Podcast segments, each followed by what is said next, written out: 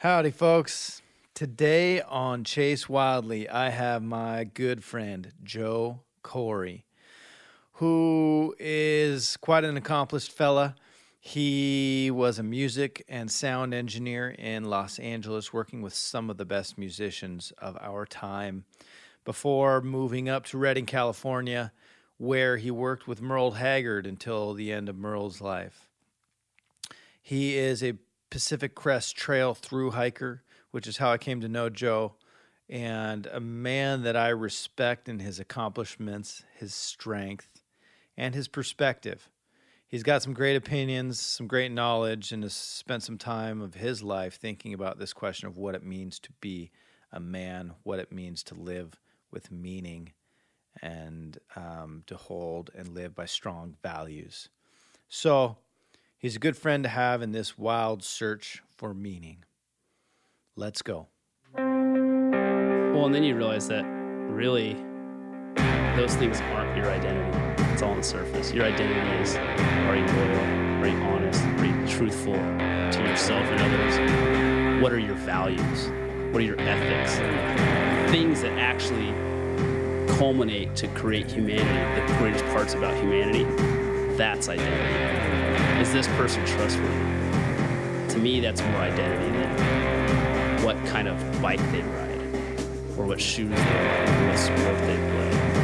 That stuff's cool. We all have preferences towards things, but that's not your identity.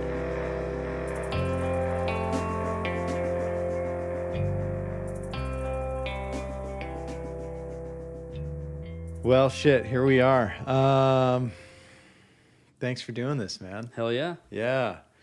So today I've got my buddy Joe Corey um, that I'm going to be talking to. He is from the Jammed Up podcast.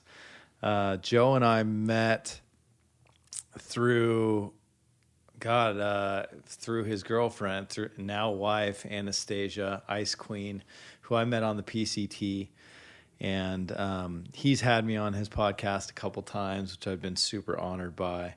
Uh, really interesting guy. I want to get into his journey uh, sort of where his life has taken him. And then the big question some of the topics we're thinking of talking about today are masculinity, what it means to become a man, um, and we'll just see where this thing goes. So yeah, thanks again for coming. Absolutely. Dude. Yeah. I'm kind of nervous. I've never been a guest on a podcast before. it's a little scarier being on the other side. I think so. It? Yeah. Yeah. You're like, oh I'm... shit, what am I going to say about myself? Well, that's all right. Um, I'm nervous too. I've never been on this side of the podcast, so brothers in arms. Yeah, right. yeah. Um, so I gave you a little bit of background about what's what I find curious in this subject matter, you know, and um, and I'll talk about that again, and we'll just see where it leads. But um, I know in my own life, it's been this journey of trying to figure out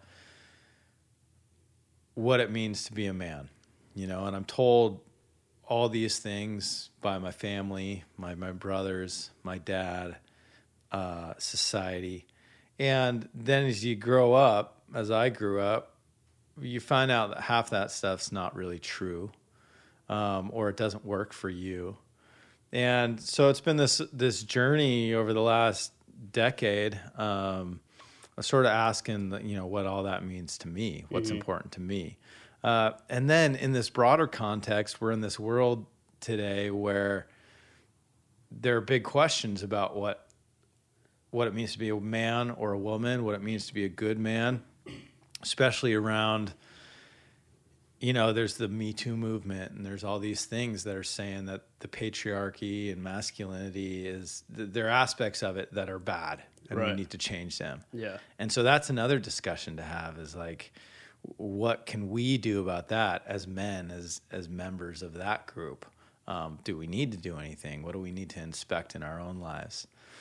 So those are the questions that pop up for me, and I think a nice way to work into this is first just to hear a bit about your story, um, if you don't mind telling, in general terms, growing up in Redding, getting into the music industry, coming back here. What is? How would you describe your life, your personal evolution? Um, it's been a long series of choices. Uh, none of which I regret whatsoever. Um, but all those choices have created learning opportunities for me. You know, so leaving your hometown is a huge one, extremely important. Going to LA and kind of being by myself and trying to be an adult. And looking back, there I wasn't even close to being an adult. wasn't even close to being a man. How old were you then when you left? Redding? 21. You were 21. Yeah. And what took you there originally? Music, Yeah. getting out of town, Uh huh. trying to get into music, and just go to a city where there's nightlife and you know you don't run into your old friends and at the store. You don't know anybody. You're a new person. You Yeah. can have a new identity. Um, so yeah, doing that for a while and just kind of trying to figure it out, trying to figure out who I was, and uh, I mean, I kind of laugh at who I thought I was when I look back. You know, Who did you think you were? And, you know, were you even conscious of this idea of like, who am I at that age at 21? I definitely was aware of it, but I think on a different level. So I can definitely look back on my life and I have these pinnacle moments at certain ages when like I had this kind of big jolt of growth, mm. you know, and moving to LA at 21 was one of those. Yep. And then 25, 26, 27, that was another big area for me where I matured a lot and I started questioning things. I started leaving parts of me in the past and growing past that and accepting change and being okay with changing, not being the same person I was, allowing my identity to dissolve uh, in order to form a better, you know, a better version of myself Yeah. you know, and not feeling insecure or fearful of like a lot, I don't know. I feel like a lot of people they'll have values, and it's hard for them. Like there's this fear of thinking they're going against themselves by letting go of past values or questioning themselves, and I was never really af- afraid of that. So there's all these moments in my life where, you know, 25, 26, 27, that was another big moment where I just started leaving parts of me in the past and expanding on the parts I liked about myself and growing some more. And then, you know, 30 was the same type of thing. And then uh, even right now, having another little, little jump in uh, personal growth. How old are you now? 34. You're 34. Yeah. So I want to go back like during this period of 25 to 27, what was something happening to help you to push you to evolve or did it just feel natural at that age to start thinking about this? Um, I spent a lot of time reading, which is always a great way of just kind of expanding your wor- worldviews. And um, I would say that for the first time in my life, that was the age when pain was like, like personal or emotional pain was like an actual, it was an actuality. It was a reality in my life. Whereas when you're growing up, I mean, everything was peaches and cream as a kid. You know, Yeah. I had great parents. I grew up in a great house. I got good grades. I went to a school. I never got in fights. I never got in trouble. Like everything was just perfect. So to me, I always thought the world was perfect. And then all of a sudden, you get older, you start to become an adult, and you realize people have fucking baggage, Yeah. you know, and people have drama, Right. and it starts to like kind of fuck with your head a little bit. I feel like, you know, Hell you yeah. start going, why is everybody so fucked up? yeah. You know, and so I think, and, and actually being aware that people were fucked up. Well, and why am I so fucked And up? why am I why so am I fucked up? hurting? Why do I have these urges that I don't want to feel this way, but I do feel this way? Why am I getting jealous? Mm-hmm. You know, like all these different feelings. And so I think that's the time when I was mature enough to actually realize that Yeah. and actually feeling, you know, I think that was the time when I had my first little, the first experience of real anxiety Mm-hmm. and depression, you know. And I wouldn't say I'm a depressed person by any means. Everybody has down moments, but that was the first, like, there was a moment in there where it was like, dude, I fucking feel hopeless. I feel depressed. This is what depression feels like, you know. And I'm thinking, if this is what I feel like for a week, I mean, mm-hmm. what does it feel like when people have it for months or years? You know, I mean, you just feel hopeless. You're in this dark pit, and here I am in a city of you know several million people, and I feel more alone there than anywhere else. Yeah. You know, and anxiety where you're like your heart's racing, you don't even know why. Yeah. When and then rationale, like rationally, you're telling yourself, "I'm good. I have Yeah. a job. I'm paying my bills. Everything should be fine." But why do I feel this way? Mm.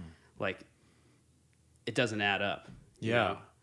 and then you have to start asking big questions about your life, 100%. right? So 100%.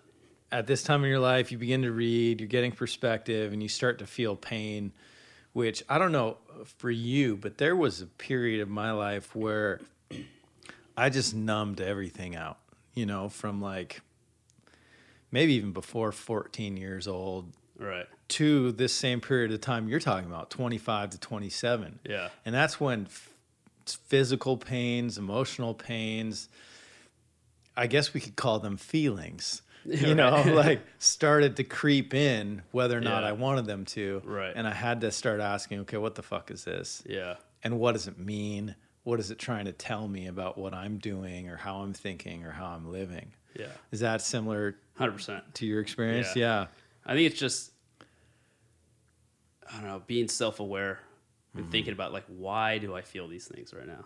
Yeah. You know, why am I hanging out with these people that like when you start really realizing like, man, these friends, quote unquote, Mm-hmm. they actually don't make me feel good about myself. Yeah. you know and uh, i think we talked about this before but uh, that was also a period of time when i finally started getting the courage to just cut people out like you know what like we had our our friendship but that was then and this is now and i'm different and i'm changing and i'm okay with that Yeah. and i shouldn't feel guilty for changing if it's growth and Right. uh, just starting to cut people out and realize when someone's toxic or it's just not meshing with who you are at that moment Well, and how do you answer that question? Like, how, what gives you a rubric in life? You talked about your values before. Like, where did those come from for you? And how did you start deciding, like, you know, this isn't fitting me anymore? And what were those things? I mean, was it people drinking? Was it certain types of partying or lifestyles? What did you start to cut out? Um, well, I'd say with probably most of us started with a girl. you know, Yeah. uh, girls bring a lot of fucked up emotions into your life as a young man. I think. Mm-hmm. Um, trying to reconcile those and understand them, and so that started. I, I wouldn't say that drinking was ever an issue. I mean, I like to drink some beer, and back in my twenties, I drank a little harder than I do now. But I wouldn't say I was ever like had a problem. So I don't feel like that was ever an issue. Um, I think it was just more thinking about the way people made me feel. And when I know, like knowing that I should be doing something to be better, but feeling that pull of peer pressure Yeah. to just, yeah, like let's just go drink and party instead of like exercise or just little things like that. You know, I started seeing how people were toxic or how they would create drama, and I just wasn't aware of it before. Yeah. I don't know. I don't know if that answers your question. Yeah, it but- does. I mean, what I what I sort of hear is like there was this shift, and I'm probably projecting because this is what I felt like I went through too. But there was a shift where you become aware, like for the first time in years, perhaps you become more aware of how you actually feel. Mhm. You start listening to and valuing that more than you value how other people think of you. Yes. So there was that major shift in my life. And then and then you you begin to get the courage to like choose your own feeling over that peer pressure thing. Right. And like making that choice time Yeah. and time again with different friends, with different in- people invite you out and you're like, "Ah, that's just not really doesn't vibe with me." And so I'm also- not doing that. and also reconciling or being okay with the fact that you know what i'm going to be selfish because i feel better this way Mm-hmm. and be, it's okay to be selfish in some regards you know Yeah, yeah, that's a tough one because that's such a loaded word, right? But 100% I think it's so has such a negative connotation It does. but I mean, I mean now i'm extremely selfish Mm-hmm. i i my day my daily routines is i carve out you know a couple hours out of each day some days i'm really busy and every once in a while it doesn't work out but i try to carve out a couple hours every day to do something for myself Mm-hmm. no one else it's for me if i share that moment with other people great but it's for me because i know that that's what keeps me happy Yeah. And what are those things? uh, last few years, jujitsu. Yeah. You know, um, yeah. I just I make sure I go, even when I don't want to go, even when my mm-hmm. body's sore. I don't feel like going. I'd rather just sit around, eat pizza, and drink beer. Yeah. I make sure I go because I know that I won't regret it, and I know that if it's if I'm really tired and sore, and I feel like it's gonna be a a bad class, you know, I'm gonna just have a hard time. It's like, well, what's the worst that's gonna happen? I'm I'm gonna suffer for an hour or two. I can I can survive that. Mm-hmm. You know, Yeah. I could I could suffer. I'm trying to get my like my my goals at this point are like I try to get a daily dose of suffering every day Right. just to know that I'm alive and because it makes every it turns the noise down from everything else in your life Sure. when you suffer a little bit Yeah. you know and and Well, you, I mean, you're talking about suffering, and I don't want to cut you off, but this is also, we call it suffering, but it's also a way that you're filling your cup. Like this makes you feel whole in a way. It make, Right. gives you the energy to come back to your wife and be a better husband Right. and be a good dog owner and you know take care of your other shit. oh, it's a way of shedding the skin of all that drama and toxicity that builds up over Mm. the days and over the weeks and the months and the years like and if you don't manage that shit it it's going to come out with fury Yeah, you know, and it's gonna uh, explode. And you're gonna not know which way's up. You're gonna be all fucked up. So that's, I mean, that's how I think about it in my head. Like when I do this, when I exercise, or when I do something for myself, when it's that's me of shedding the skin, managing all that shit. So there's no buildup. And I would, I can honestly say the last, you know, five years has probably been. Like I said, you know, I don't consider myself a depressed person, but I, you know, I'd have moments of being down or just not feeling it. Hmm. Sun's out shining at 70 degrees, and I'm still just like, I just want to sit inside and pull the blinds down. right. You know, I can honestly say the last five years, I've it's been the most even keel I've ever been in my life, and it's because I finally figured it out. I've always loved playing sports. Hmm. I never understood as a kid that exercise was so good for your brain and just shedding that bullshit, that skin, you know. Yeah. Yeah. And so understanding that's been a big thing for me as well. And it doesn't have to be exercise. It could be writing or Well, whatever does playing, it for practicing you. guitar or Yeah. whatever. It could be anything, but you have to like put in the work and just carve out that time to do that, and then do the things that your your obligations. You know. Right. Yeah, and I think that um, I really appreciate this idea that it's not even. I mean, I said fill in your cup, but it's almost like you're weighted down with a bunch of bullshit, and like you can't move unless you do something to unload that shit. Yeah. You know, you can't.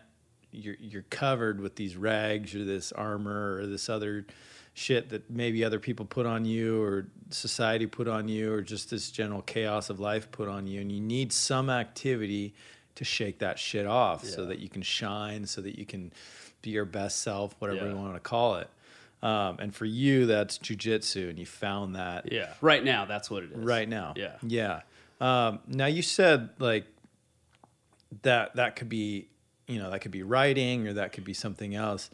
But I actually think there's a shortage of the physical aspect in this world today. And what I mean by that is like we're such sedentary humans that I think maybe everyone needs some sort of movement practice Hundred percent. right? It's, it's not good enough just for your outlet to be writing. Now, I've Right. found that in my own life. Like, it's super good for me to write, and I try to write every morning. And that helps my mind and that helps my emotional state. But if I only do that, there's still something lacking in my life. So there's, I think there's something huge to that, to using this meat suit, you know, using Right. this physical form and and shifting the cells physically, like Yes. taking control of our physiology in that Right. way. Well, there's something about like intense exercise, climbing a mountain, jujitsu. You're trying to choke someone, or they're trying to choke you. Going on a long run, doing sprints. Um, when you get to that point when the body is actually uncomfortable, I sit here and do a few push-ups, and I'm fine. It's not taking me any, to any dark places. Now, if I try to crank out a hundred at once, it's gonna hurt. My my muscles gonna start to shake. I'm gonna start to turn red. It's gonna be really tough. When you get to those places, when you get to that hard place in workouts, you know, going on a walk is not gonna do it. It's good for you, but it's not gonna do it because your brain is still allowed the freedom to kind of wander. But when you go to those those deep places of intense exercise, you are forced to have tunnel vision. You are forced to worry about what you're doing at the given moment. Everything else melts away. So you don't have the noise just bombarding you. You're focused on what you're doing at that at that moment. Well, yeah. The heavy breathing, Yep. um, and survival. I mean, you're literally surviving. You're trying to manage the breathing. You're you're listening to your heart rate. You're listening to your your footsteps as you're running up a trail. That it forces you to have tunnel vision, which is great. And I think that a lot of people, when you're just sitting here in a room and you do that every day watching TV, your brain can just do whatever it wants, and you're not managing all that shit and all that stimulus that's coming in. Yeah. And I think that I mean that's what I get out of it. Mm, That's brilliant, man. And it's even, I mean, with a lot of the things you're talking about, jujitsu or push ups or getting to that hard place, it is tunnel vision, right? And sometimes there you're greeted with like a single voice of doubt, and you have this choice in that moment to Yeah. like listen to it or to push through. Yeah. And I think those are beautiful moments. I think in everyday life, when there's so much noise and there's so many voices in our heads and so many voices outside, we can't zero in on like one or the other. And when you find yourself in, in physical combat or working out to that edge, oftentimes that choice becomes so much clear, so so much more clear in that moment of like, okay, this is my moment of power. I can do five more, Yeah. or I can keep rolling with this guy, Yeah. or I can tap. Yeah. And and to create that clarity in your life, to get to those moments where everything else is melted away, Yeah. and it's just you, and it's just your body, It's you and it's in just your nature. breath, and you in nature, and you realize in that moment what matters. It's me and this choice of what I do next. Yeah. Not in five steps, not in 20 steps, but the next move I make Yeah. Exactly. with all my cells, with all my will, whatever that is. Yeah. Yeah, I mean, nothing else matters. Your boss being an asshole and uh, your girlfriend's mad at you for not doing the dishes and uh, just whatever bullshit happens in our lives, none of that matters. And you start to realize, like, we put it when we're bored and when we're comfortable, we put a lot of emphasis on shit that doesn't matter. And it's always good to have these daily reminders, like, oh yeah, just just relax. You know, the guy cut me off on the freeway, and I'm get, getting all aggro and pissed off, and I'm speeding up behind him, riding his ass now because he cut me off. That dude didn't cut me off on purpose. He didn't do that to me. I happened to be the guy driving there. Could have been anybody. Yeah. Why am I worried? Why am I letting that bother me? You know, like little things like that. You realize like it doesn't matter. Right. None of this shit matters. Mm-hmm. Someone's being rude to you. You know, I told you about that lady who got mad because the the checker at the grocery store didn't put in Yeah. her club card quick enough. Yeah. You freaked out. It's like, you know, what's really going on behind the surface? What's really going on in that lady's life? It's not the club card. It's not That's- the checker. It's, not, the, checker. club card. It's not the club card that really got to her. There's something else going on that she's not managing, and it's manifesting itself. It's and it's having these outbursts in ways that are just ridiculous. Mm-hmm. You know, and a lot of people go through that and they don't realize it. Right. And it has nothing to do with you when you're on the receiving end or you're a bystander Yeah. or you're getting cut off in traffic. Yeah, that's a tough lesson to learn. I mean, there's a period in our lives, I think, I think as kids, right, we're, we're pretty self centered. And I think in a good way. And I think, uh, like, we literally think as children that the entire world revolves around us Right. right? That's our perception of reality. And then as we get older, we have to somehow realize, and I think that's a survival mechanism. Like we have to figure out how what we do impact, like cause and consequence of life. Like if someone does something, what do we need to do to survive? Right. And if we do something, what do we need? You know, what happens around us? Right. Um, and then as we get older, we begin to realize that like there's this bigger mass of shit going on that literally has nothing to do with us. yes. You know, so we come from this place that's super self-centered and it's of value to think that like everything is personal. You know, and then at a certain point you get older and it doesn't serve you at all to think that everything is personal. And in fact, nothing is personal. No. And if you do think that still, it hurts you. Yeah. In the long run. It begins to hurt you. Yeah. Yeah, man. It. Yeah, it's wild. I think that you know when I entered my 30s is the first time I really considered mortality, and that was huge. How did that happen? Like, Like, I what al- made that shift? I don't know. I have no idea. Because Couldn't tell 30's old as fuck. It is. You start getting gray hairs, you know. I don't know. I don't know what, Your what it did, balls but it was like down to your I think it was is the realization like you know, growing up, every, you know everybody dies, but you don't believe that you're gonna die because you can't imagine being seventy or eighty or being twenty five and getting in a car wreck or you, or falling off. You know, a ladder while you're putting Christmas lights up and breaking your neck. Like you can't imagine those things happening to you. So you know that it happens. Yeah. But when you're a kid, even in your 20s, you're so naive, you still think not going to happen to me. I got my whole life ahead of me. And then you get in your 30s and you realize, like, okay, I could be halfway through this thing. I could be halfway through. Half my life is could be over, maybe less, maybe more, Yeah.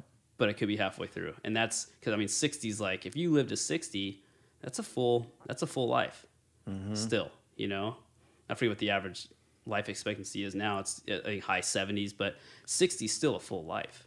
Right. You've done a lot of shit at that point. The other side of it is you're no longer physically growing in your 30s. You, you've peaked, mm-hmm. especially like with athletics. You've peaked. Now you're on this slow downhill. It's the mm-hmm. slow decline of age, and you start to see these these things. You start getting little wrinkles of the crow's feet, you know, and like you start finding a couple gray hairs. Like, oh fuck, like age is starting to happen. I didn't have that a couple years ago Yeah. And I think that's probably played a role. Um, And just your relationship with mortality yeah, well, just and seeing things that way. yeah, well, just in respecting it. Yeah. It's like, you know, um, oh, it's just crazy, man. Yeah. Have you had other? I mean, I think this this beginning to think about death and having a new relationship with death is an important aspect of maturing as well. I wonder if you've had specific experiences with death that you'd be able to share. Like, did people in your family begin to pass away, or did you see death in a new life light that um, that changed it for you? I've lost three grandparents. Um, mm-hmm. uh, and those were hard, but I was younger. My grandmother passed away four years ago, so I was older and I was able to understand that in a different way. Um, Well, that was right around 30 for you. Yeah, too. exactly. Yeah, okay. uh, when my grandpa passed away, I was 16. Actually, both my grandpas passed away when I was 16. The first, or the first one, it was this quick decline of cancer, and you just watched him rot away, and that was really hard emotionally. But I almost wish it would have happened when I was more mature. I think I would have understood it a little better and appreciated the time a little bit more. Yeah. You know, I didn't know how to process that. Um, but I wouldn't say that that's what kind of made me think about it. I think it was more just maturing a little bit and trying to change and constantly trying to grow as a person and then just seeing the signs like, oh shit, I'm starting to age, yeah. you know, and understand like, okay, how old, how old was I when my dad was my age? Oh shit, I was six and my dad was 30, you know? And here I am at the time I was 30 and going, fuck, I mean, when I think back at my dad at that age, like he was a full on grown man. I still feel like I'm kind of like I'm playful and I want to go have fun. I feel like a kid still. I feel like I'm 17. I want to skateboard. Mm-hmm. And so I was, you know, I think about that a lot. Like, what was what was my dad doing at the ages that I am now? Yeah. And you start realizing, like, oh shit, like, I mean, fuck, I'm almost halfway to 40, almost to 40. You know, Yeah. Crazy to think about. It is 40 was an old man when you're 20. Well, exactly. Well, when you make this comparison, like you think of your father when you were younger, right? You're looking up to him, and he was what 38, and you were eight years old, and or whatever that gap is, and you saw him as a as a grown ass man. I mean, are, uh, what are the distinction for you in your mind between how you feel now and what being a grown ass man means? I mean, Well, I realized like at the time you put your parents on a pedestal when they're in their 30s, you think they're they got it all figured out. And I was lucky. I have some I have fucking great parents, man. Like honest and open minded, and they they always allowed me to like make my own choices when it came to like worldviews and values and stuff like that. As long as I was a good person, um, so I was given a blank slate in that sense. Not I wasn't ever force fed anything, which I appreciate 100. percent um, But when you're a kid, you think, man, they got it figured out. And then you enter into your 30s around that age, you think about what they were doing. You go, fuck, I don't even have it figured out now. There's no way my parents did. Yeah. But you, there's no way to understand that when you're a kid, yeah. you know? So that, I don't know, that's been something I've thought about a lot too. It's like they don't have it figured out. And then you start to get this age and your parents, you know, they start getting their 50s and 60s and you start having a different relation, relationship with them as an adult. And you, you can actually see, like, even at their age, they still don't have it figured out. Right. and then that's like I don't know. That's like crazy to think about. It's like they're they're getting to the end of their life and they still don't have it figured out. Yeah. Yeah, I think that's true. I think that's a huge thing to accept because we're never going to have it figured out. No. And the game is always changing around us. And, you know, the sooner you can accept that in life, the more, you know, peaceful your own life can be. Right. You know, the more chill you can be with yourself. Yeah. Because you don't have all that pressure of like, well, shit, I got to figure it out. You just wake up and realize, well, shit, Yeah. today I got to do the best I can because Right. the game could be totally different today. Exactly. Um, but at the same time, I say that like maybe this is always the perspective of the next generation. I feel like our parents had this real clear, whether or not it was right or wrong, a real clear, clear compared to us, a real clear rubric about what it meant to be an adult. I, I know, at least from my parents, they had a real black and white vision of that Right. like adults have these bank accounts and adults you know like act this way. This is what it means to be polite and this is what it means to be a gentleman or a lady or a, a, a husband. And i think it almost feels like to me a lot of that's melted away. I mean i look around at my friends today who are 30 and like you were saying about playing like most of them are still playing Yeah. like even as they're having kids and like they don't Yeah. represent anything like No, what all my that dad shit's on the told us surface, dad man. should be yeah All that shit's on the surface. None of that matters. You know, that having multiple bank accounts and three cars and a big house and that's all fine and dandy if that's what you want, but that doesn't make you an adult. yeah It doesn't make you a man or a woman. You know, you can still, uh, like, yeah, I have a bunch of friends, none of them have kids still, and they're still playing. They're still acting like they're 17. At the same time, they're also extremely mature, and I would consider them men and women, 100%. They're mature about their world values and their views and things like that, and how they treat people. And to me, that's more important. That's that's below the surface mm-hmm. of what it, you know, fuck social status, right all that. That stuff doesn't matter.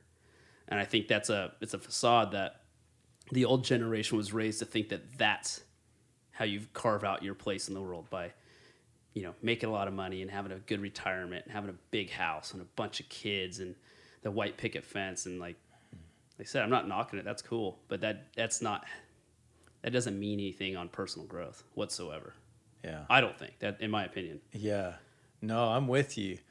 I- i think the question then for me is like well what does like w- when you say they're mature you know what are those values? What are those things that that indicates to us that they're becoming more responsible or uh, better leaders in our communities you know as adults and not just big kids or kids in suits? For me, in my personal experience, I would say honesty with myself and self awareness.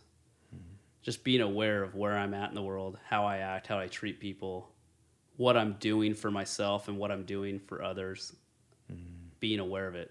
Every action I make and analyzing it and wondering why I did something a certain way or why I said something a certain way or just being self aware, Yeah. you know trying to be a good person and it's hard i mean sometimes you're grumpy and you might say something that's a little bit rude and you don't realize it and then all of a sudden you catch like fuck i shouldn't have done that so when you know and that's all part of it. When you're self-aware and you realize that and you can have those honest conversations with yourself i think that's how you mature and grow up a little bit you know? And there's a lot of people that don't they can't be in their own heads.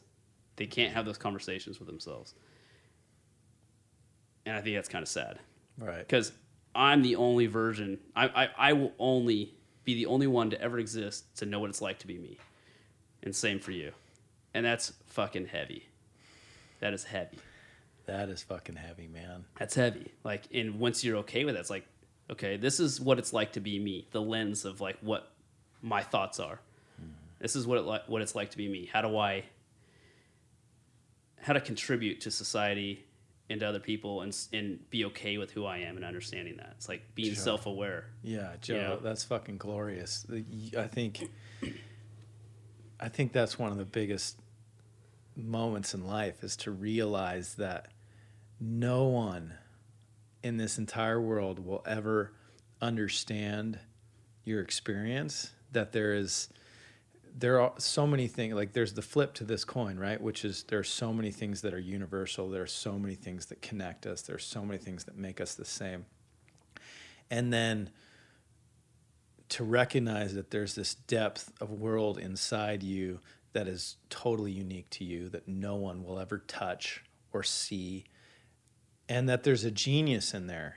So you have to make friends with that the mm-hmm. dark and the light of all that shit inside of you that that only you can experience and no one else.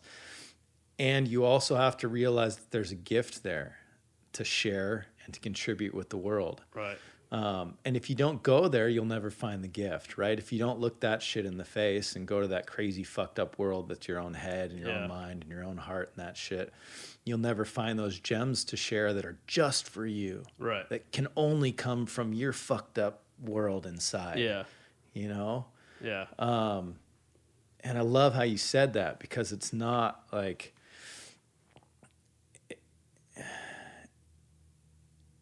it's just realizing how because I'm I've been a perfectionist my whole life, right? Like I've been after this pursuit of like trying to be perfect, and that's always like that's not an internal thing, like that comes from external. Like someone told me at one point what it means to be perfect, and I've been chasing that or some feeling like that, you know, of acceptance or of love or whatever. Um, but what you said was like trying to be a good person. And then you followed that up with this understanding of self awareness. And so those things go hand in hand. Like you have to just be evaluating yourself and looking inside yourself. And that becomes the only barometer that's totally unique to you, the only thing that matters. Mhm. And living integrity with yourself that then makes you like this powerful, beautiful human being Yeah. Makes you an adult Yes. when you begin to have that relationship with yourself. And when you're okay with your flaws yes, and you're willing to improve on them, you might never fix them, but if you're aware of them and you're okay with that, it's like, well, we all have flaws. There's no one perfect. yeah, Just it's never going to happen. Everybody's got something weird about them.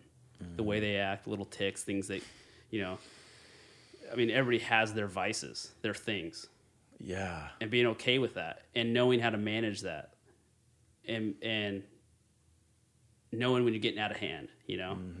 It's like you can I don't know, I think I think that's uh, you know, for me, like just understanding that, like being okay, like, okay, I have my flaws and there's certain things I need to like start to check or curb, but I'm aware of it and it's gonna be a long, slow process. right, But being aware of it is the first step towards fixing that and growing past it, I think. yeah, yeah. And there's a distinction, right? Because like flaws don't mean that other people don't like what you're doing. It means that you don't like what you're doing, Yeah. and that requires that same relationship with yourself. Yeah. um, and that's a hard one to think about because if I think about my upbringing, like there's so much pressure to fit in when you're young, because on the playground, you know, if you're the weird kid, you're gonna get singled out. You're gonna get fucked with. You're gonna get like there's so much incentive not to be unique Yeah. as a kid these days and so many i don't know about these days but when we were growing up i feel like that was the case Yeah. i mean we had i don't know if you played games like in the 80s you know you could say this we'd play smear the queer oh yeah. did you play that oh, game Oh, yeah. where it was like you'd throw the ball up and like the bully would throw it to like the weird kid Yeah. You know and then everyone would just tackle him Yeah. you know, and you just hoped like they didn't think you were the weird kid that day, Right. you know? Yeah. And so I think there's this built-in fear that like prevents us from going there inside ourselves and being like, okay, what what are all those things that make me weird? Yeah. and how do I accept that and love that and make that cool? Yeah, Um, because I think that's part of the work we have to do too. for sure. Um, Well, and, if, and when your friends or the people that say they're your friends don't accept that weirdness of you, oh, dude. fuck them, man. Cut ties. It's time to move on. You know, you can't. Your best friend in kindergarten is. I mean, I think it's more rare to stay best friends with your kindergarten best friend throughout your entire life than it is to not. And you have to be okay with cutting those ties, even with family members. I mean, sometimes like we don't get to choose our family, and sometimes if someone's an asshole in your family, like they shouldn't get a free pass Right. to be that way. You know, at least mm-hmm. I don't think so. Yeah. Fuck that, man. Like, if you're an asshole, you're an asshole. I, I, we get to choose our friends, the people that accept us for who we are, mm-hmm. and I think that's extremely important. And I think that you need to, I mean, constantly just like cut the fat away of toxic people. Yep. You know, and once you understand your weirdness and you understand that your friends accept your weirdness, man, it's a great place to be. Yeah. So you got to get to that point of self acceptance, and then you have to consistently trim the fat. Yes. Like get rid of the toxic people in your life. Yeah. And how do you do that without becoming like I want to be able to do that without becoming overly judgmental of them or not compassionate because they're doing the best they can. Like I, I feel like those people, they're not toxic because they're evil. They're not toxic because you know they because I'm better than them, but it's just not working for me. Yeah, yeah. And, and the hard part with it is you're afraid of offending people. That You that's you don't want to definitely what I'm offend people of. because then it, if you know, in all these moments of like my personal growth, when I was going through a change, you can tell when your friends and other people around you go through it at different times in their lives. The same thing. You're like, man, I was there four years ago, or I was there ten years ago, and they're just hitting it, or they went through it before me. I didn't realize it. You know, it's not that they're toxic, but if they're in a different mindset, if they're in a 22 year old mindset and you're in a 28 year old mindset and you're going through a change, like you said, it's just it's just not adding up. Mm-hmm. Different places. Mm-hmm. Yeah. So you just got to be able to move on. Does that just look like, I mean, people are sitting out there, right, in their lives and they're feeling stuck and they're doing the same shit and they want to be somewhere else, but they're just stuck in the same place with the same people. And it's been five years or 10 years and they've been in this loop and they feel like there's, they cannot get out of this loop. How do you, if we know from our life experience that one of these keys is cutting this fat is trimming people out of your life who are who are keeping you at that level or want to keep you at that level unconsciously. What does that look like in specific action? I mean we're just saying no to those people more often? I think it's when you're aware of what you need to do to take yourself to the next step, you need to do things for yourself. And what I mean is when you start doing things for yourself, let's say you have a group of friends and all you guys do is drink and play poker and smoke weed on the weekends. And eventually you start realizing, okay, this is fun. I had a good time the last four years doing this. But I need to get my shit together. Like, what do I got to do? Fuck, I haven't exercised. I'm overweight. I'm 30 pounds overweight. I got to start exercising. So you start running, start going to the gym.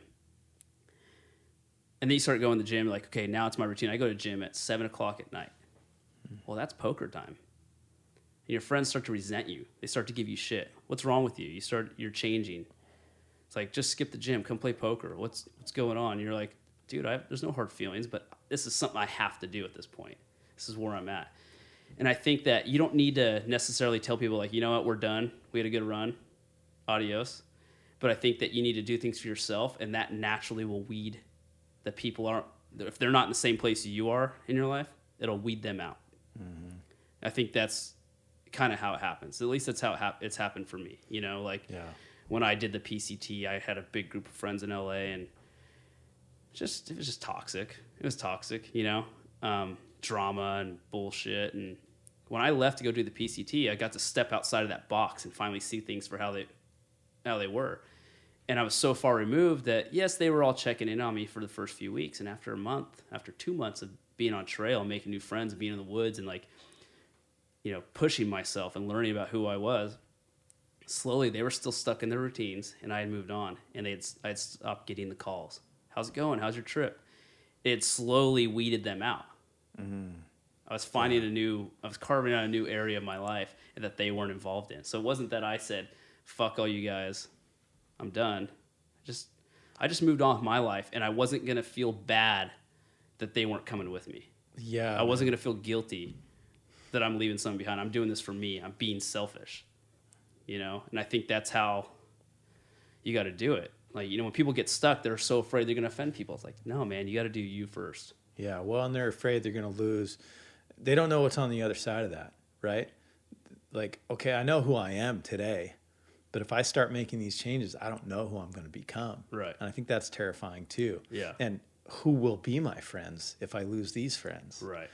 But I think that's beautiful because, yeah, if you looked at your schedule today and you're like, okay, this is what my week usually looks like, and on Thursday nights I play poker, and on Friday nights it's you know two for ones at the at the brewery, and that's what I've been doing for the last five years.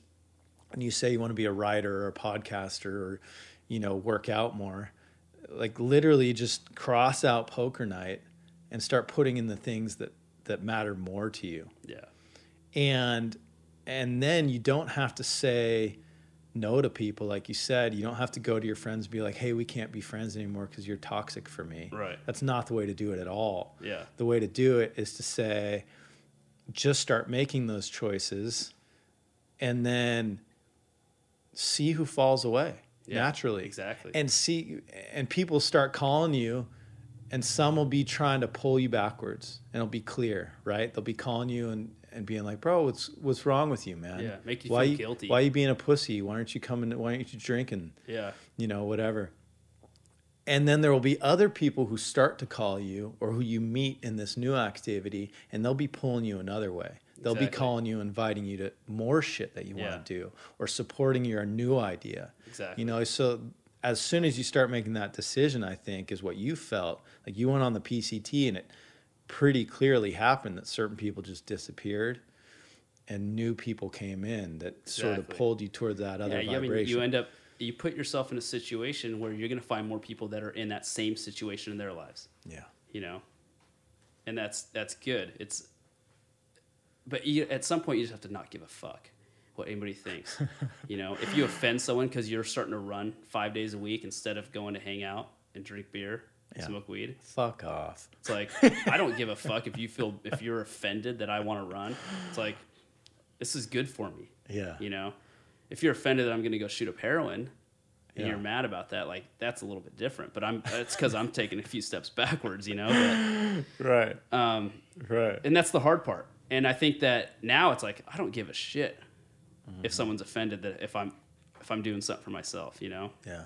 Like for a while there, I you know, I was getting, no, I wouldn't say I was getting shit, but people would say like, you know, certain friends would be like, dude, what, you want to get some beers tonight? No, I'm going to the gym. Gonna go train jujitsu. They're like, you train all the time. I know. It's what I have to do. It's what I have to do. I don't get to do it. I don't choose to do it. I did choose to do it, do but now I have to do it because I realize what it does for me.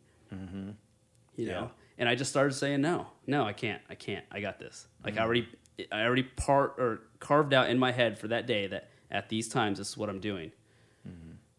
That's if you're offended, then that's fine, and, and and I don't feel bad. I don't give a shit. You know, I'm not. I didn't do anything to you. It's in your own head if you're offended. Yeah. No, that's, I mean, as long as I've known you, that's a mindset I've really admired about you, you know, uh, that you have, a quality that you have, Joe. That's not, there's no lack of compassion, but there's also no fucks given, Yeah, you know, about, not about or for other people, but about how they feel about your choices.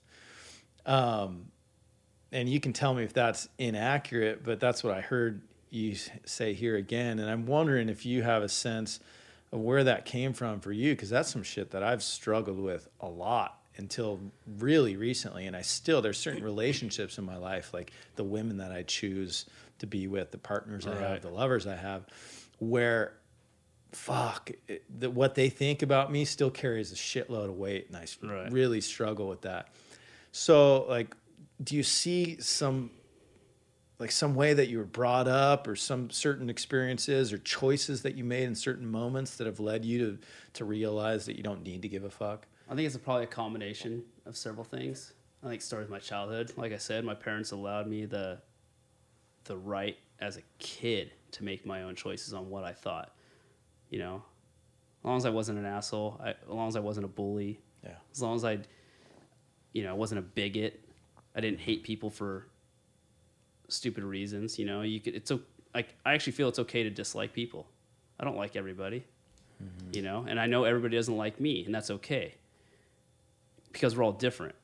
But to hate someone or to be racist, to be a bigot, well, you're not being truthful to yourself about what the real issue is, you know? So I think just as a kid, my parents allow me to make choices like that and teaching me the values behind it, but never force feed anything. I think that's that probably played a role. The other thing is, you know, finding like personal struggle. You know, doing the PCT was probably a big one where it's like, fuck, man, that was so scary to go leave a career, to leave a career, and put all my shit in storage, and leave a life that I had built for six years or whatever in LA, and just see you guys. I'm leaving. I'm gonna go walk in the woods for six for six months, and everybody just wondering like, what are you fucking crazy?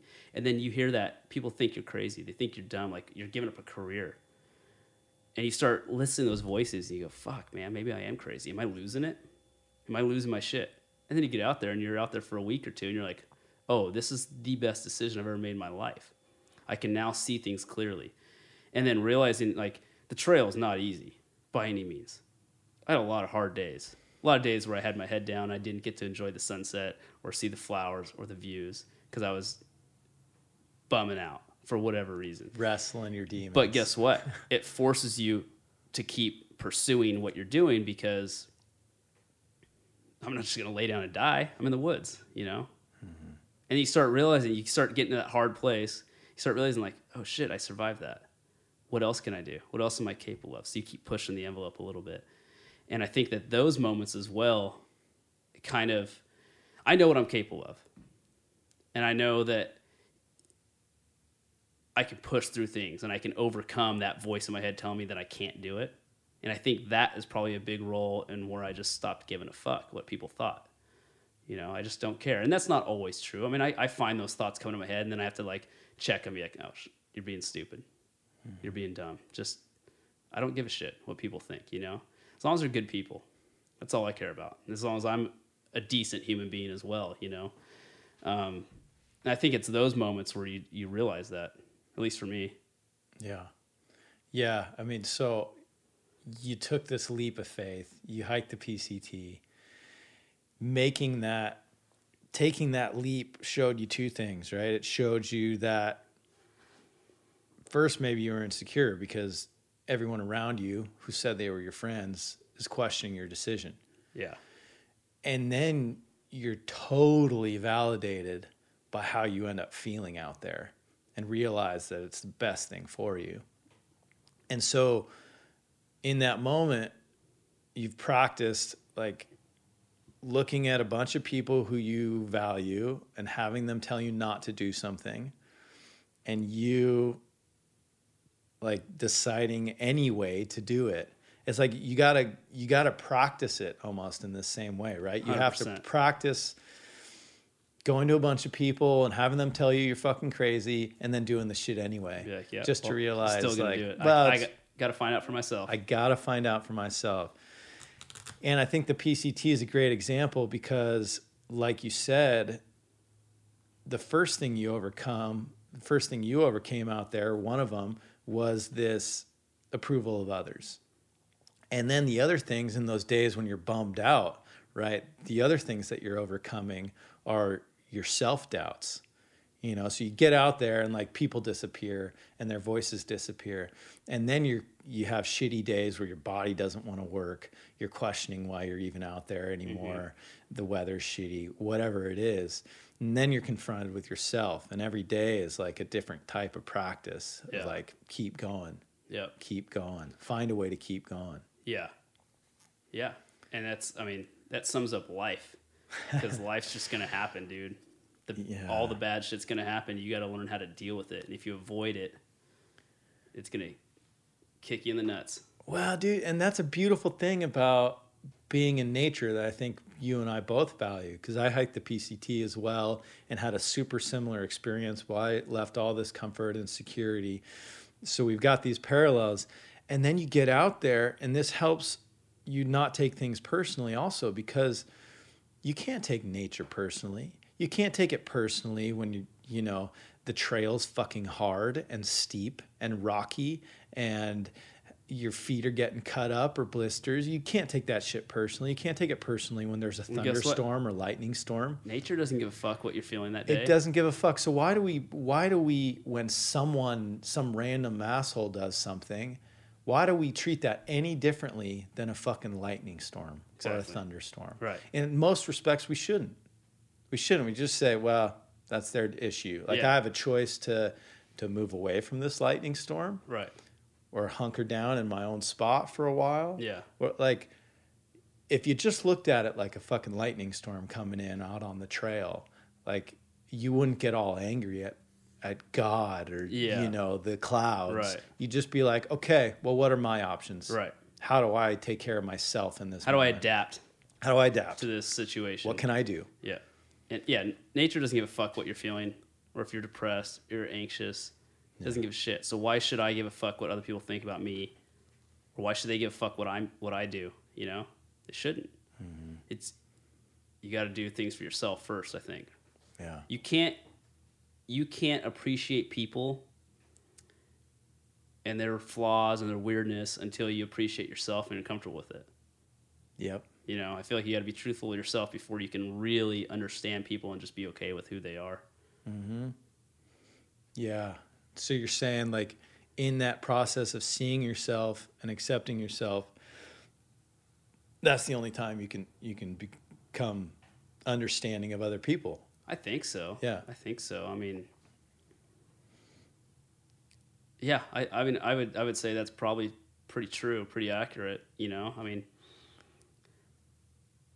I'm sure we've all known those people that are just like overly positive, Yeah. like so positive, so optimistic.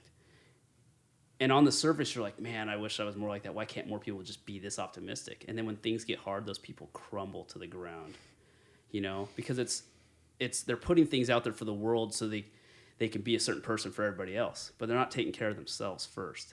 Yeah. So they crumble when shit gets hard. Mm-hmm. I, I'm sure everybody knows someone like that. I always thought about that because I know people that were just so optimistic and you thought it was great and they were so selfless. But when you're so selfless, you're not doing the work for yourself. You're not being selfish to mm-hmm. do the work for yourself to grow as well. And so I think that there's a there's a, a balance there where you have to be selfish. You have to understand yourself. You have to be okay with yourself before you can truly understand other people. Yeah. Yeah. Being selfish and taking care of yourself is not the same thing as like being shitty to other people Right. and sitting on the couch eating bonbons all day. Right. Like there's still it it's about doing the hard work of looking at yourself Right. and loving what's there, Yeah. not creating some pretty picture that everyone else likes. Yeah. right? It's looking at the shit and accepting it and working on it and and welcoming discomfort, all these things that we've been talking about, and practicing struggle and all that shit. Mm-hmm. That's what selfish means. Yes. It's like that focus on what growth do I need to feel whole, Yeah. accomplished, something. Maybe not even accomplished. That's well, and to be wrong. there for other people around me as well. Yeah, You know. yeah, Yeah, because I mean, you can be like a support system for someone who's going through a hard time. If you're comfortable with yourself, you, I think that's better for everybody else as well, and mm-hmm. vice versa. Mm-hmm. You know, when someone's comfortable with their own skin, that's the person you want around you when shit gets hard to talk to, to bounce ideas off of. Mm-hmm. You know, because you're everything's stripped down. There's no alternative motive. There's no lying. It's it's just all truth and honesty, and I think that's how you cut through uh, you know, fake friendships and fake relationships. Like, I think that's how you cut through. And you just you get what you get. yeah. Yeah, I don't know. I, mean, I don't know. I, I'm trying to make sense of all this. I mean, fuck, it's hard to understand it all, but It is, right? We're just exploring it as we live each day. Exactly. Um, and, you know, I want to go back a little bit to the PCT because I think I don't see, I look back in history and I see all these cultures that had rites of passages and shit like that that that were literally designed through generations of tradition and some spirituality or religion to evolve people. And I think for me in my life, the PCT is the only experience that that parallels some sort of vision quest or spirit walk or rite of passage.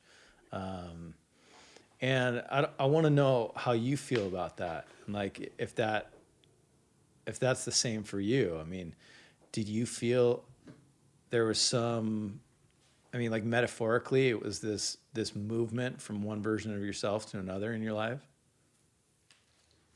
Yeah, definitely.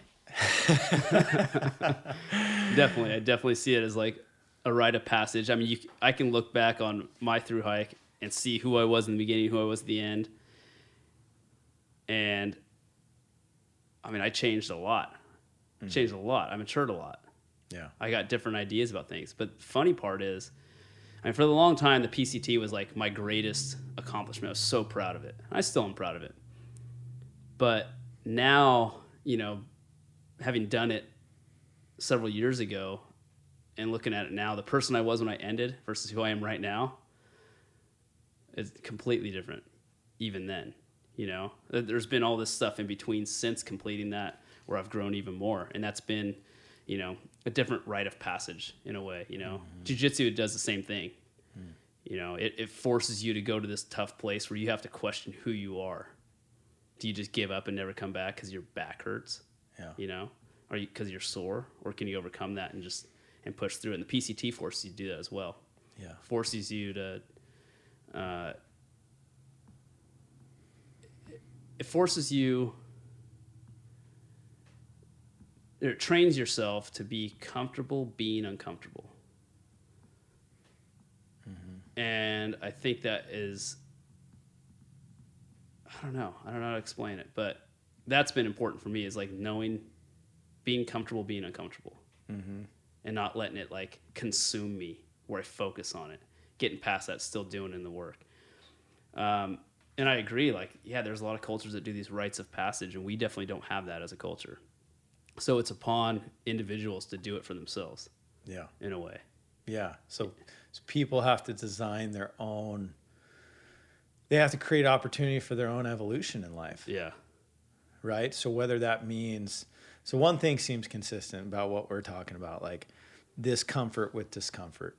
That's important. You have to learn that you're not going to die when people don't like what you do or don't approve of it. Yeah. You have to learn that you're not going to die when you get tired or thirsty or your joints hurt. You know, you can keep going. You have to learn, you have to create some opportunity to crush any limiting belief about who you are, like, and what you're capable of. I know for me, the PCT was this moment of like, oh shit, like I could do anything. Yeah because you go from my world was so small, not just because you grow up with such a limited perspective. And so until you do something in your life that breaks you out of that limited perspective, you're you literally don't see other opportunities. You don't see yourself as capable of being different types of people or doing different things right. or having different careers or whatever it is. And so for me, it's like you also have to design something to shatter those limiting beliefs about who you are and what you're capable of. Yeah, and I think if if you don't have an experience like that, like a rite of passage, people they're searching for that, so they identify. Their identity becomes their jobs and who they hang out with, and that becomes their identity and I used to do that too. My jobs before doing the PCT, and never realizing like, oh, that's not who I am. It's just what I do to make money and pay bills. But so, I mean, we know so many people that, you know, I mean, they are their job. That's their identity. Yeah. And for me, like I said, I used to identify with like my identity was my job. That's who I thought I was. I do this. You know, I'm an audio engineer.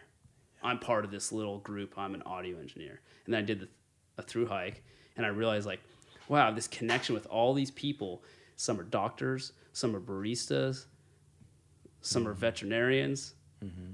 some are fucking work at Home Depot Yeah. Eh, some grow pot like they all do different shit but there's this commonality and i f- felt like that's was part of the time when I I started to allow my identity to dissolve mm-hmm. and not hold on to things thinking that i need to show who i am mm-hmm. as a person so everybody's aware of like what i do and who i am like, fuck that Yeah. Fuck you know that. like man. that i allowed my identity to dissolve and you can start to like go oh here's this ball of play-doh and that's my identity and i can shape it in any direction i want i'm not stuck Yeah. you know and i think for me that was a big one on the pct like i could be whoever i want I do whatever yeah. i want and i can Hell change it i might be this person for two years and then go yeah eh, scrap that let's, let's go be someone else now Mm-hmm. and that's cool Yeah, and that's not in any inauthentic way, man. That's just like learning. Yeah, I mean, you're not some weird chameleon. You're just recognizing that your ego or your identity, whatever you had attached to, is totally malleable. And you don't have to defend it. You know, you don't walk around in every interaction being like, I have to defend this identity. I'm an audio engineer, so I Yeah. got to prove how cool that is to people or Yeah. whatever instead of saying like this is who i am you start to ask the question in different interactions like well who am i yeah you know and then you can do experiences like that and be and be curious about who you are or who you want to become or what you want to try in your life. Right. and totally shifts the way that you you could approach every interaction right? Because you're not all of a sudden you're not insecure about losing who you are the identity you've decided is important to you. And then it also i mean i think it's just a more fun way to live because then you can every now and then make choices like is this identity working for me? Yeah. Are these things that i'm attaching to still feeling in integrity with myself Right. or honest It's all on the surface. Your identity is are you loyal? Are you honest? Are you truthful to yourself and others? Uh, what are your values? What are your ethics? The things that actually culminate to create humanity, the greatest parts about humanity, that's identity. values Is this person trustworthy? To me, that's more identity than what kind of bike they ride right. or what shoes they like or what sport they play or mm-hmm. what their favorite acoustic guitar is you know like that stuff's cool. People have preference and that's cool. We all have things we have pre- we have preferences towards things but that's not your identity. Mm-hmm. But s- growing up when you're young people identify the things that they like to do you know the things that that they're into. Yeah. And i think understanding that that's not it was important. Yeah. I think that you have a remarkable set of values and you've talked about your family and I'm sure that's that's a place that you got some of those. Um, and you live in this pretty awesome community and grew up in Redding, which I think is pretty instilled in it has some pretty great values. Um, but can you talk or does anyone come to mind when you think of mentors that you've had in life? I mean, you've worked with some pretty remarkable people. I mean, you did sound engineering for Merle Haggard for years, and um, but I don't know who has been important to you and who has been a model of of good values in your life. Um, if you would point to anyone, He actually is one of them, believe it or not. Um, I learned a lot from that guy. Not about music. I learned a lot about music too, but you know, I started working for him when I was 30 and he was 77, I think, 76. So here's this old man, old frail man, hunched over. He could still sing, but he's raspy and he's, you know, smoking joints and still doing what he loved to do. And I'm able to sit down and have a sandwich with him and have a conversation with him. And he treats me like his peer. And here I'm a 30 year old kid. I'm still not even a man yet. I'm a kid becoming a man, but I'm like, you know, even even then, like at 30 versus right now, I feel more of a man now than I did at 30. You know, but being able to share like, you know, just uh, age wasn't an issue. He didn't treat me like a kid. Treat me like a peer. We got to have conversations and learn things from each other. And I think a big thing that uh, he said, and I don't know if it was a lesson, but it just made me think, and it was it always stuck with me was um, he told me one day, uh, you know, Joe, you're at the age when all your friends are getting married and having kids. Yeah. He goes, I'm at the age where every time the phone rings, I think it's another friend who's probably died. And they just start like he's he that's the time of his life. So if you run from the difficult things in your life, when you finally get to that age where you're living, you're at the age now where all your peers, most likely it's all negative shit at this point. Death and disease and all these things. If you haven't learned how to deal with that stuff early on, you're gonna have a hard fucking time, you know. So he said this to me, and that's always just stuck with me. Like, it's like holy shit, okay. Like he's at the point where every time the phone rings, someone else probably died. Up here, he knew for 30, 40, 50 years. And I, I guess, like I said, I don't know if there was a lesson in that, but it, it just resonated somehow towards like, okay, like, dude, we get one fucking shot at this thing. Yeah. You get one chance. We are a combination of events and chemicals that created you and me and everybody else. And it's like, man, I mean, purely luck, mm-hmm. purely happenstance. So you get one chance. Might as well make the most of it. Yeah. And is there a reason why we get to exist? I don't know. I have no fucking clue. Would I like to know? Yeah, if the, if there's a reason or not. Uh, my hunch says there's probably no reason. I don't know. I think that as humans, we like to create reasons because it gives us uh, purpose in our lives. Yeah. But also at the same time, like, what if there is no reason why we're here? And what if we're just saying, fuck it? Like, let's just have fun and, and enjoy it. Because, I mean, think about all the combinations of all the other people that could have existed and didn't. It's like, I don't know, just enjoy it and take, you know, make the most out of it. And uh, I don't know. I, I don't even know what your question was at this point, but Well, just about mentors and maybe the values you learned from them. And what I heard with Merle was, you know, this here you had someone who, you know, if anyone listening knows anything about Merle Haggard, he had a pretty f- remarkable life. I mean, crazy life story. crazy life story. You could say more about it, but um, amazing musician, uh, and and here he is at seventy eight, and treating everyone, even some young sound engineer, thirty year old, you know, Yeah, like a human being exactly. With with the utmost respect. Like they're there.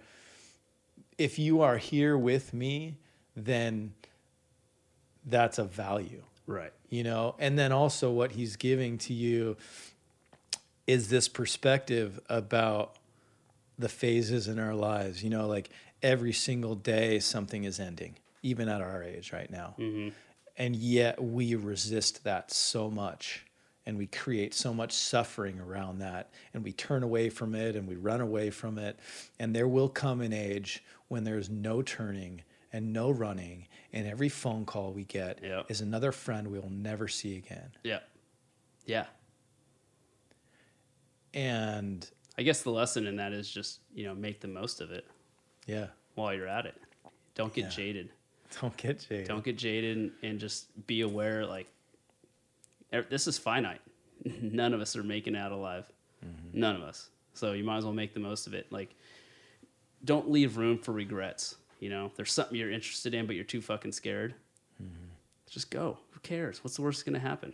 yeah just go because you don't want to wake up you know you don't want to be in your deathbed 40 years from now 30 years from now and go fuck i should have just done that yeah you know and that's part of the pct was like i was so scared to do it Mm-hmm. but i told myself like if i don't try i'll regret this for the rest of my life.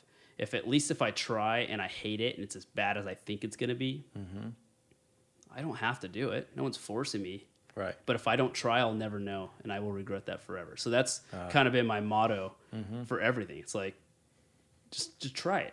It might not be for me. I don't know, right. But it also might be for me, and it might be this awesome addition to my life that I had no idea Mm-hmm. was going to take place. Yeah. So it's not it's not easy to silence all those voices that are telling you the world will end if you change your life. But Yeah. but just fucking try it because the Try it. reality is those are just tiny little voices Yeah. that like to worry. And that's fine. Let them worry. Go try the shit and Yeah. see for yourself. There's, no, there's what's the worst going to happen? Yeah. Nothing. Mm-hmm. You know, it took me three years to walk into a jiu-jitsu gym. Three years. Right. I had every excuse in the book, every excuse of why I couldn't go. I had a friend that was going. He'd asked me to go, and I had every excuse. Oh, I can't go. I got to do this. I Just kept making excuses.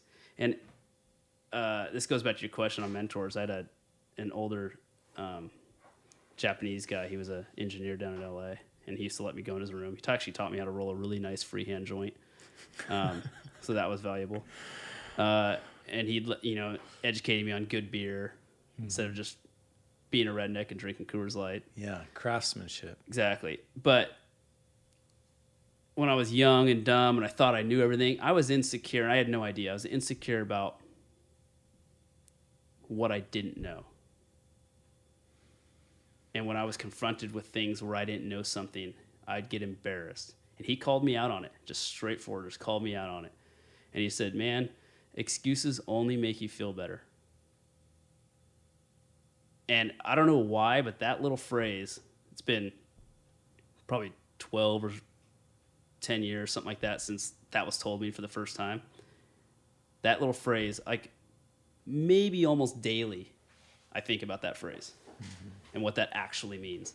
And you start thinking about the anatomy of an excuse of why you failed or why something didn't work out in your favor or why you got to work a little harder. We all make excuses. And when you make excuses, it really only makes you feel better. You're trying to justify or rationalize why you didn't do something. Mm-hmm. And so, and I still make excuses. But now every time I make an excuse, that's the next thought immediately. I go, oh, quit being a bitch. Just Right. I'm just rationalizing this bullshit to yeah, myself. yeah. Just I'm, I'm trying to make up a reason why it's okay that I didn't try hard enough. I should have mm-hmm. tried harder, Yeah. and I didn't.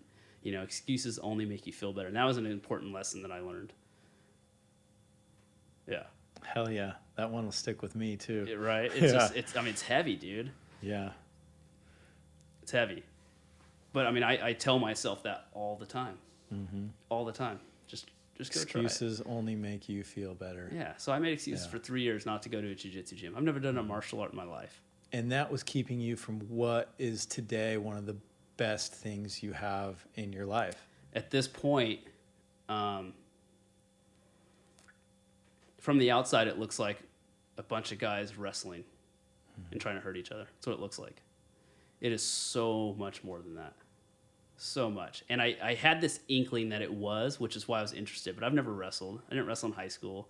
I never did a martial art, never did karate, never did anything. I did traditional sports, baseball, basketball, stuff like that. And for some reason, I had this urge to want to try it. It just I felt like there was something deeper there, and I kept making excuses. And finally, the thought of when I did the PCT, like, if I don't try it, I'll regret it. Just go. And if it's as bad as I think it's gonna be, I'll quit. But I got to dedicate a month. So I spent the money. I bought. I walked in first day said, month membership. I'm gonna do one month. It's gonna suck. 'Cause I'm, I'm in my head. I'm building up that it's gonna suck. So I'm like, okay, I'm gonna force through one month of just embrace the suck. You know. Five years later, here I am, and I'm it's, I'm like more obsessed with it than anything. You know, I'm wearing these goofy pajama suits, and I got a colored belt, and I've had these promotions. Like here I am, a 30 year old man, and when I get a promotion, I get a little piece of tape on my belt or a new belt color, dude, I'm ecstatic. I'm a 34 year old man, and I'm excited about a colored belt. Like Yeah. on the surface, that sounds fucking ridiculous. no, I see your cheese and smile But- like Instagram post. It's Fuck, beautiful. man. It's but at the same time, it's it's these benchmarks of progress, and then it, it it forces you to look back in the past and go, where was I when I walked in? I didn't know my asshole from my elbow hmm. when it came to that. Now it's like I'm gonna five years and I'm getting good. I can. I mean, I would. I've learned a lot about myself. It's forced me. It's it's one of the hardest things I've ever done in my hmm. life. You Yeah. know, in some ways, in other ways, I feel like it's more important than the PCT was for me. It's expanded upon that because it's not the activity you're doing. It's still it's the structure at which it's forcing you to to grow. You know, so I can do the PCT and the CDT and the AT, and I can do all these through hikes, and I will continue to grow. Or I can do jujitsu and get my black belt, and that's forced me to grow. Or I can um,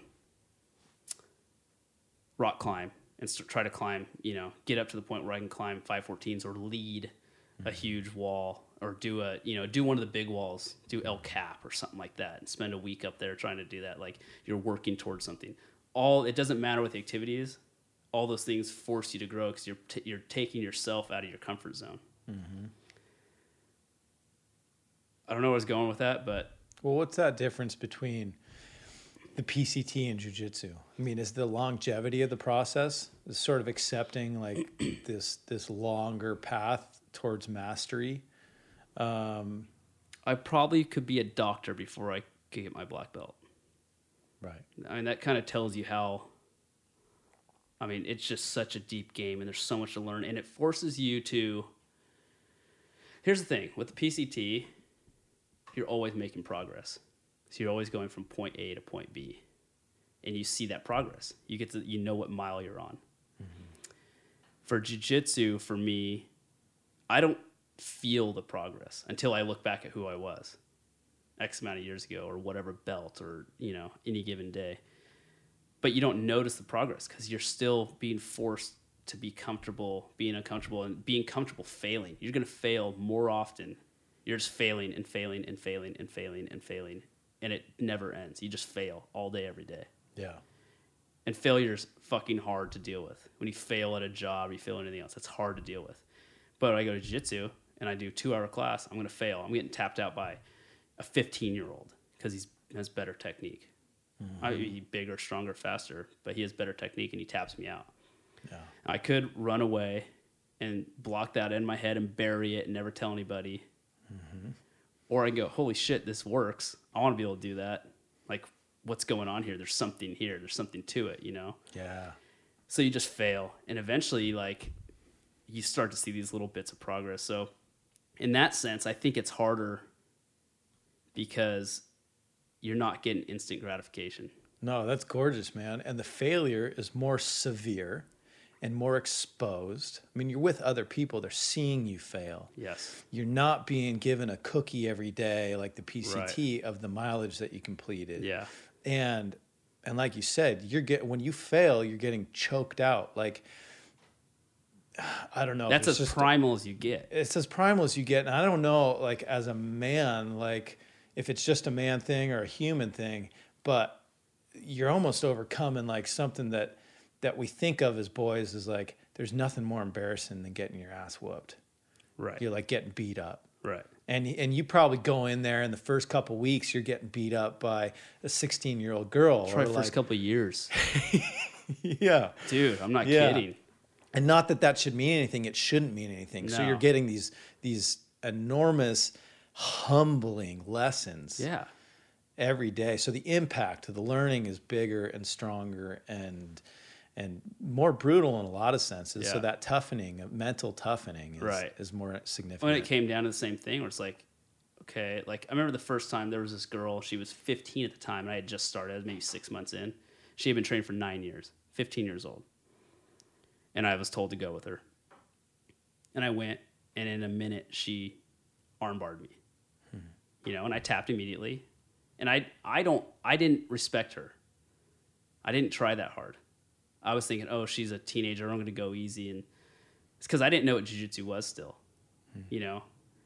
And so the second minute, like she taps me out, so I get up. I go, okay, so I ramped it up a little again. Went up from fifty percent to about seventy percent, seventy mm-hmm. Same thing. Took my arm, and then I'm going about ninety percent, hundred percent. I'm going hard. She keeps taking that same arm. She armbarred me six times in six minutes, and by the end, I was going as hard as I could, and there was not a thing I can do. It was like a cat playing with a mouse. And I could have make, made excuses you know Yeah. but i didn't it's like okay well there's obviously something she knows that i don't know right there's something there there's something that i need to learn that i don't you're not understand. sitting there saying well, life is unfair, or she cheated, Yeah. or you know, you're like, or she's bigger than me. She's five seven and Right. 160 You have pounds, none of that. and I'm five six, 140 pounds. all Like, you can say in that moment that. is, I have something to learn. yeah, yeah. There's something here that I'm not aware of. So I, like, I got to do this to to grow, and it's not about learning how to choke someone out. It's much more than that. It's not about choking people out. It's about understanding your personal progress and seeing like I've never choked this person and all of a sudden after 3 years I've actually tapped that person. Like I learned something. I've I've grinded for so long of being uncomfortable and finally like it's paying off. You're seeing these moments of progress. Mm-hmm. That's why I don't know that's why I'm just so addicted to it. It just it, it comes so slowly and it's just mm-hmm. this long slog Well, and that's I think that's another benefit too. I mean, for me, the PCT was the first time in my life where, you know, 140 days essentially, you are committed to one single thing, and that's a gift of focus. Mhm. You know, and that's a gift of of sort of longevity and commitment to a purpose. But with something like that, when you're committed to a mastery or a craft that you're going to put in years to, decades to, and and continue to grow, that's more equivalent to the journey we're on in life, right? Which is that there is no end to the practice. There is Yeah. no end to the learning. There is no len- end to the failures. right And for that, I think it's maybe a more powerful metaphor because it's not something where you get to the end. No You don't reach the mile marker and you're like, you put your arms up and people take pictures of you and you get a medal. It's like, all right, here's a sticker on your belt. the, Now the go end, now go roll with these guys. the concept of end and completion is a human facade. It's made up. There is no end. You never make it for anything, ever. I don't care if you get your dream job. You never made it. There's always something to learn. There's always something to improve on. You know, um, I don't think anybody ever knows everything or ever finally goes, "Well, I did everything I want to do, and I know everything that I've ever wanted to know." Yeah. You, you never make it. And you need those practices to remind you that, to reinforce that belief, Right. to know that. Yeah, and that's the one thing. Like the PCT was great, but at the same time, yeah, there's there is an endpoint. You're like, oh, mm-hmm. I just completed that, and that feels good. But that is one. 2,650 miles is one little bit of progress in the course of your whole life. That doesn't define who I am. You mm-hmm. know, Yeah. I thr I did a through hike, but I'm not a through hiker. Well, and you can't, and you can't let it. No, Just the same way can't. you can't let, Can't. you know, any award that you have or six years in this industry or that, or the job title that Yeah. you worked 10 years to get, like, that's still just this tiny little blip. It's a blip. It doesn't. And if you give it, if you give it, celebrate it, awesome. Pop the champagne, have fun with your friends. That's what life's about, also. But if you let that identify you, you're going to Yeah. be in for a world of pain. and I did. I let the PCT as completing a through hike identify me. I did That's too. who I am, and I did it for a long time. Now it's like, dude, I'm proud of it. I mean, I mean, I, I still look back and I go, fuck, I can't believe I did that. Like that's so Mm-hmm. fucking awesome. I'm so stoked on it. You know, I'm so stoked. I have so many friends that have done it too. It's not easy, but it, I don't consider myself a through hiker. Mm-hmm. You know, I don't consider myself anything. I'm just, Yeah. I'm just trying to figure shit out, keep working, treat, keep progressing. Um, and I would love to do another one, but you know, people start to identify too much, like with you know, with trail names when they go on the trail.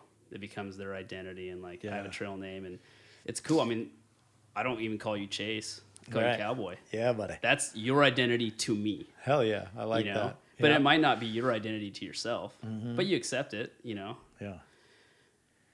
Yeah, I think. Um, well, I think that's. I mean, I want to talk a little bit about that. I don't know how long we want to go, but uh, uh, before we wrap it up, you know, and we can go another couple hours if you want, but I really want to talk. I'm glad you brought up trail names because I think this is crucial because there's an opportunity there.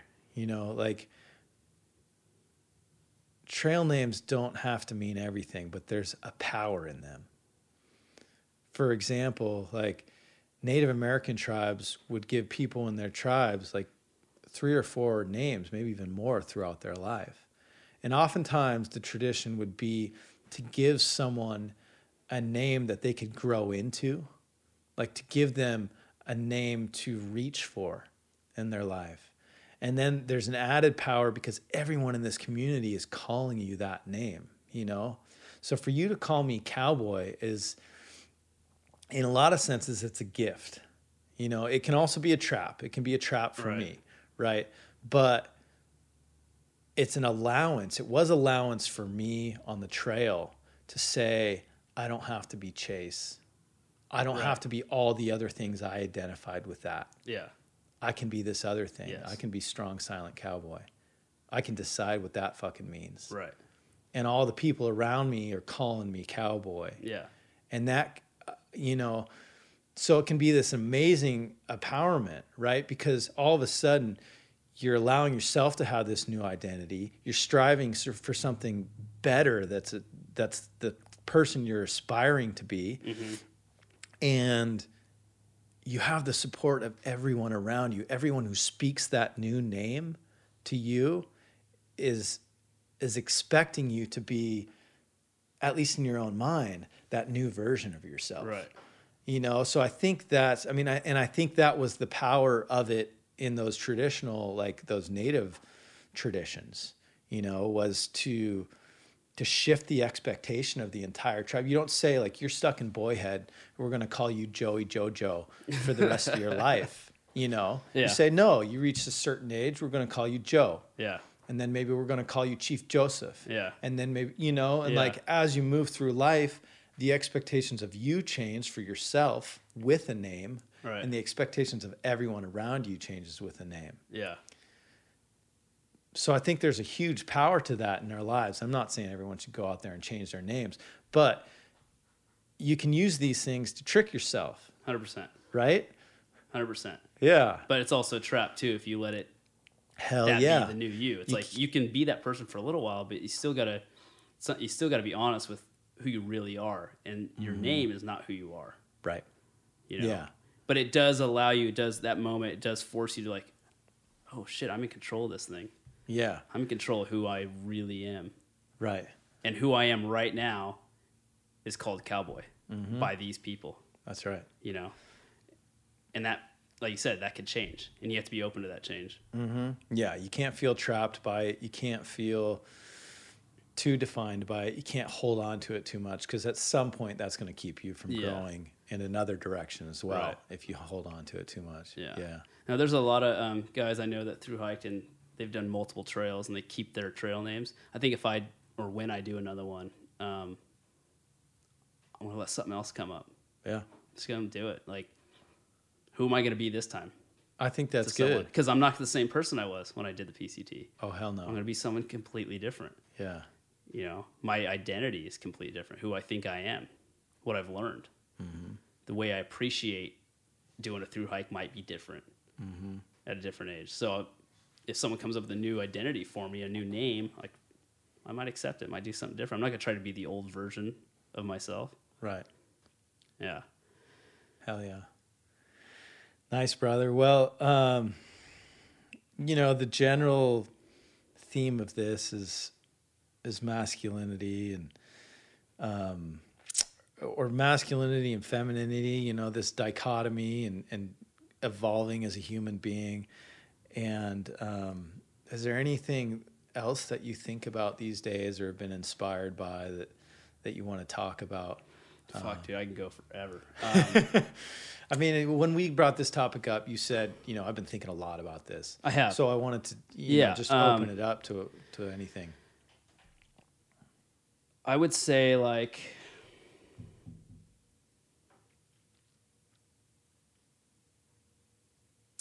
a port, an important lesson that I learned when I'm trying something new and I'm failing is is I mean again for lack of a better example the PCT mm-hmm. when you start the PCT if you think when you start you're not a through hiker yet you haven't through hiked. When you start at the Mexican border and you think I'm walking to Canada and that's your goal the entire time mm-hmm. you're probably not going to make it but when you think I'm going to start at the Mexican border, and in six miles there's water, and in two days there's a town, and three miles after that there's a campsite, and you're breaking up this huge goal that takes so long to achieve, which seems nearly impossible, and you're breaking up into smaller goals. And these smaller goals, it, it's a constant. You're constantly reaching these goals, these easily attainable goals, and so you're creating positive reinforcement in your mind. And then all of a sudden, you look back and you're going, "Oh fuck, I'm 1,200 miles in." Mm-hmm. All those water stops that I was trying to get to, I made it to. Every single one of them. Yeah. Every one of them I made it to. Every night I got to, every single night when the sun set, I had a place to put my tent. I made it to a spot to put my tent. So you're creating these small goals, and now you look back and you're, well, I'm 1,200 miles in. Oh, I just walked across California. Oh mm-hmm. shit, I'm in Washington. Oh shit, I went from Mexico to Canada across another country. It's incredible. If I would have thought from the beginning, I'm, I'm walking from Mexico to Canada, that's a tall order, man. You'll never make it. And I think that that is true with anything. You have to, you know, if you're trying to be a doctor, you can't think about, I'm going to be a doctor. I mean, you are, but you can't focus on that. You have to think about this semester I have these classes and I have to do these. And the next semester you do that. So you have to break it up. Yeah. And I think that's true with any sort of, um, you know, exercise goal. You know, jujitsu is the same way. I'm not thinking about being a black belt. I am, but right now I don't care. Right now I'm trying to be a better purple belt. Right. You know, and it's same thing. Like I'm not trying to be an old man. I'm trying to be a better 34 year old. Mm-hmm. And then in a couple months, I try to be a good, a better 35 year old than I was a 34 year old. You know, it's these small goals, mm-hmm. small little goals. You're not gonna, dude. You got to lose 150 pounds. You're never gonna make it. Lose but if you lose this week, I'm gonna lose two pounds. Cool, you just did it. That's a small goal. Nothing to like go crazy about, but it is positive and it is a move. You're moving the needle in the right direction. And then after four weeks, you've just lost eight pounds. Mm-hmm. That's eight pounds that you probably would have gained if you weren't thinking about the small goal.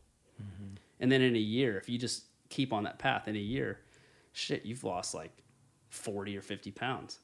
Yeah. Oh, fuck, 150 pounds might not be so hard because now I know, I know the trick. I know how to trick my mind and to keep moving towards this, this greater thing, you know? Yeah.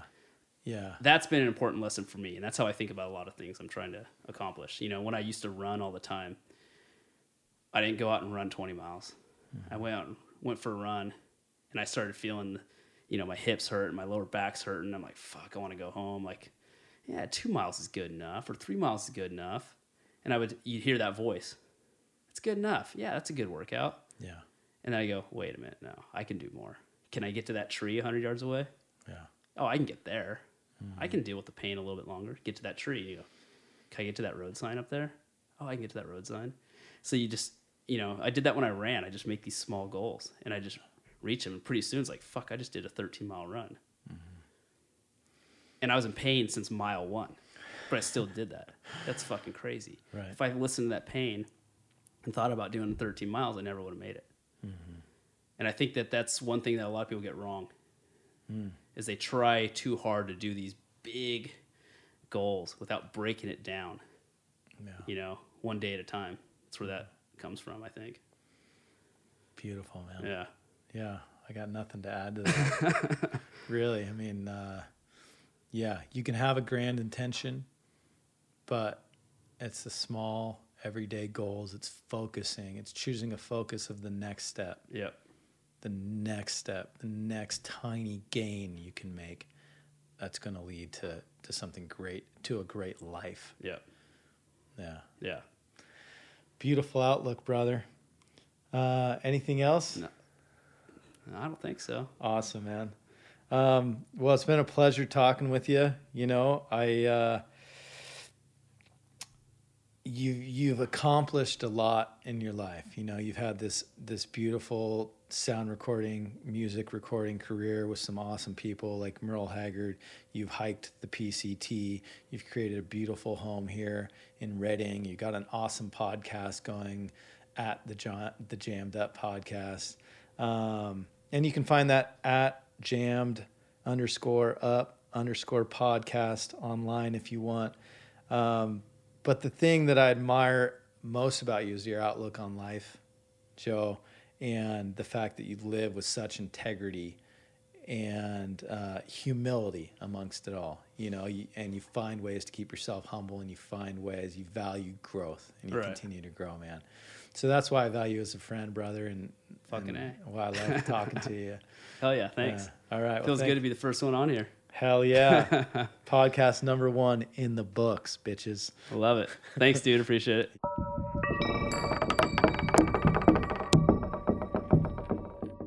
I just had the absolute honor of talking with my buddy Joe Corey. If you like this, please go follow him at Joe underscore Corey on Instagram or listen to his podcast, which is absolutely hilarious and insightful about all things outdoor sports. That's called the Jammed Up Podcast at jammed underscore up underscore podcast on Instagram or all the socials.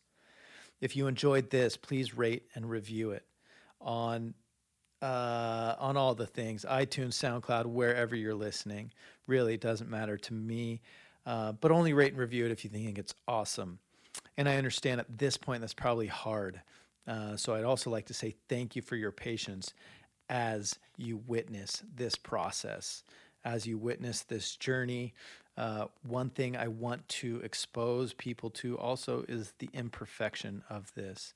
So, as fine, as rich, as perfect as I'm going to try to make this for anyone who has the guts and the time to listen, I also want this to be an invitation for you also to endeavor, to endeavor into something without it needing to be perfect. And may this be an inspiration to you, a permission to you to not be perfect in the first step or the first month or the first year, but to strive each day for something a little bit better, to try, to not just sit and think about that thing you want to do, but to do it. And lastly, go out there and love somebody. Have a great day. I hope you enjoy this. Talk to you soon.